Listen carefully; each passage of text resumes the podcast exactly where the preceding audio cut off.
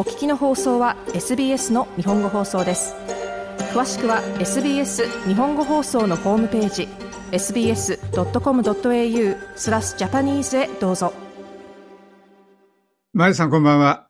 こんばんはよろしくお願いしますはい。前回はテントの選び方の話をしていただきましたよね。キャンプに行った時にまず必要なテントをどうやって選ぶか。それをまず目的地、行った先の気候に合わせて選びますっていうことだったんですけどね。はい。次にそのテントと言ってもいろんな形があると思うんですよね。小さいのからそれからもっとずっと大きいのまで。どんなタイプがいいんでしょうね。はい。あのー、そうです。前回ね、お話ししましたけれども、まあ、テント選ぶときは、季節ですとか人数によってテントの種類も変わりますし、その生地がやはり全然違うので、まあ、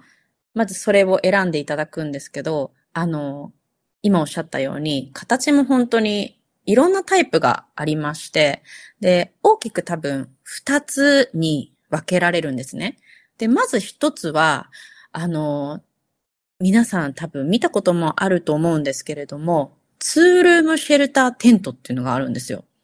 で、日本では実はナンバーワンなんですね。この売れ行きが。わかりますか？ツールームシェルターテントっていう形。この言葉だけで。いや、よくわかんないですけど、あの、ビバーグ用のテントっていう、それが一人か二人しか入らない丸いの小さいのがあるじゃないですか。はい、はい。そういうのとは違うんですね。あ、そうなんちょっと違うんですよ。いわゆるその、ツールームっていうことは、まあ、寝室とリビングルームっていうそのツールームなんですね。ああ、そういう意味なんですか。はい。それが、同じその一つのテントというかシェルターの中に入っていて、まあこれはどうして日本で売れ行きがいいかっていうと、まずそのファミリー層にまず売れ行きがいいのと、あとあの、まあ何人かで行っても、そのシェルターがリビング代わりになるので、その中でみんなで一緒にご飯を食べれたりですとか、まあ荷物を置いておけるっていうので、すごく圧倒的に人気なのと、あともう一つは、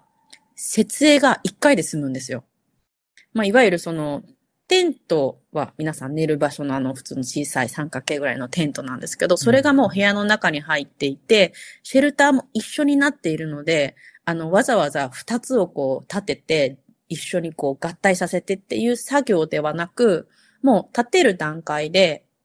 シェルターの中にテントが入っているので、一番楽っていうので、結構その小さいお子さんがいらっしゃる家庭もそうですし、まあ、あの、二つも三つもこういろんなものを重ねて作るわけじゃないので、すごく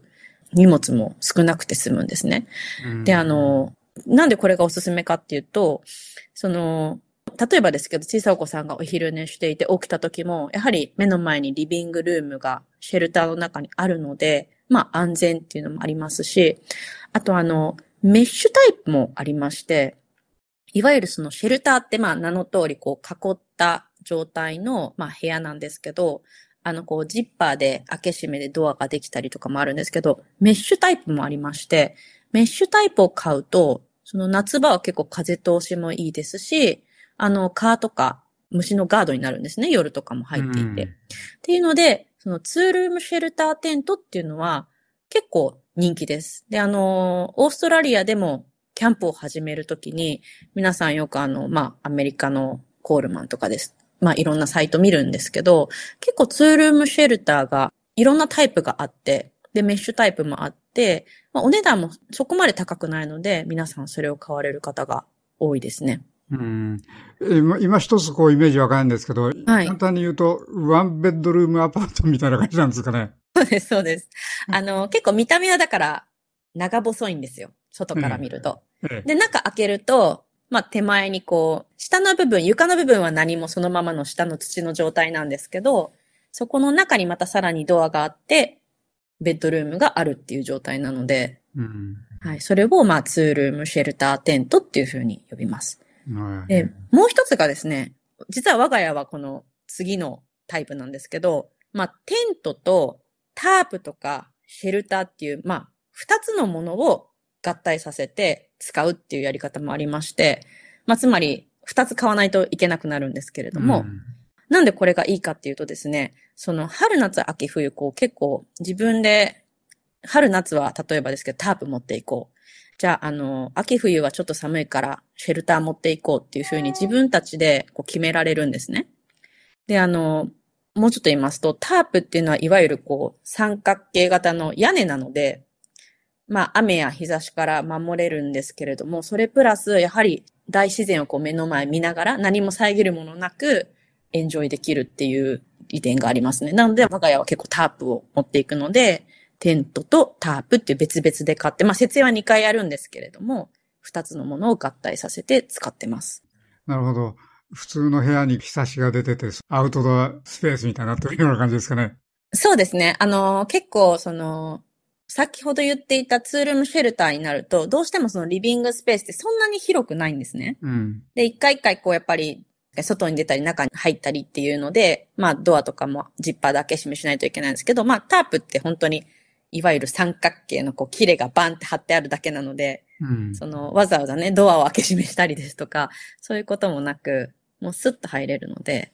個人的には、あの、オーストラリアの大自然で、あの、キャンプするんでしたら、皆さんまずテントを選んで、それとタープ、もしくはまあ、別でシェルターっていう二つを買った方がいいと思います。あの、お写真も我が家のどういう風の使ってるかっていうのも、あの SBS さんのウェブサイトにも載っているので、あの、ぜひそれで見ていただくと、あ、これがテントだな、これが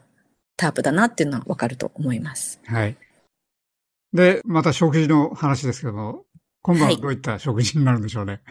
はい。今日はですね、あの、子供たちも楽しめるアウトドアクッキングのお話をしようと思っています。はい。で今日ご紹介するのは、あの、カラフルで、あの、フォトジェニックなベジヌードル炒めというのなんですけれども、もう本当にシンプルなお野菜。まあ、ただカラフルなので、それをご用意いただいて、子供も一緒に外で、あの、楽しみながらできるクッキングなので、あの、ぜひ皆さんもトライしてみてください。はい。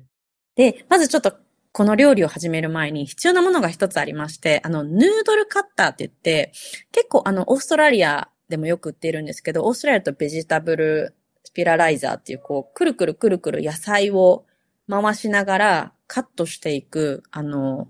なんて、まあ日本でいうおろし金じゃないですけど、そういう商品が売っているんですね。で、それ、あの近くのスーパーにも売っていますし、あの多分インターネットで入れるといっぱい出てくるので、あの、まずそれをご用意ください。で、材料なんですけれども、材料は、あの、まず一つ目がズッキーニです。で、ズッキーニは、あの、まあ、基本緑を使うんですけど、あの、黄色ですとか、あとあの、もしお好みでしたら、人参も使うと、あの、結構カラフルに仕上がります。まあ、なので、ズッキーニをだいたい1、2本ご用意ください。あの、小さかったら2本ぐらい使います。で、ミニトマト、まず6個ですね。で、エビです。あの、エビは尻尾の部分だけついていれば結構出汁出るので、それで大丈夫かと思います。それを6匹ご用意ください。はい、で、えっ、ー、と、ニンニクが1かけと、あとあの、お好みで、あの、エビに合うので、ディル、ハーブですね、をご用意ください。もうこれはあってもなくても大丈夫です。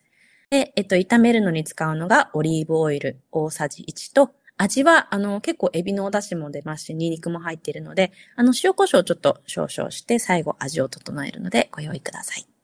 で、作り方なんですけれども、あの、まず最初にズッキーニ。これをですね、あの、ベジタブルヌードルカッターに入れ込んで、で、こう、くるくるくるくる野菜を回すと、下の部分から、あの、細長くこう、シュルシュルシュルって野菜が切れて出てくるので、うん、まずそれをやります。でもこれ結構あの、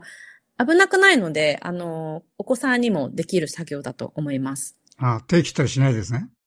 そうですね。あの、ちょっと最後の方まで行くと、あの、結構、おろし金に近づいてくるので、その部分だけちょっとお母様一緒に、お子様、お父様やっていただいた方がいいと思うんですけれども、うん、あの、最初の部分は全然、あの、大丈夫です。そんな歯が出てる部分ではないので。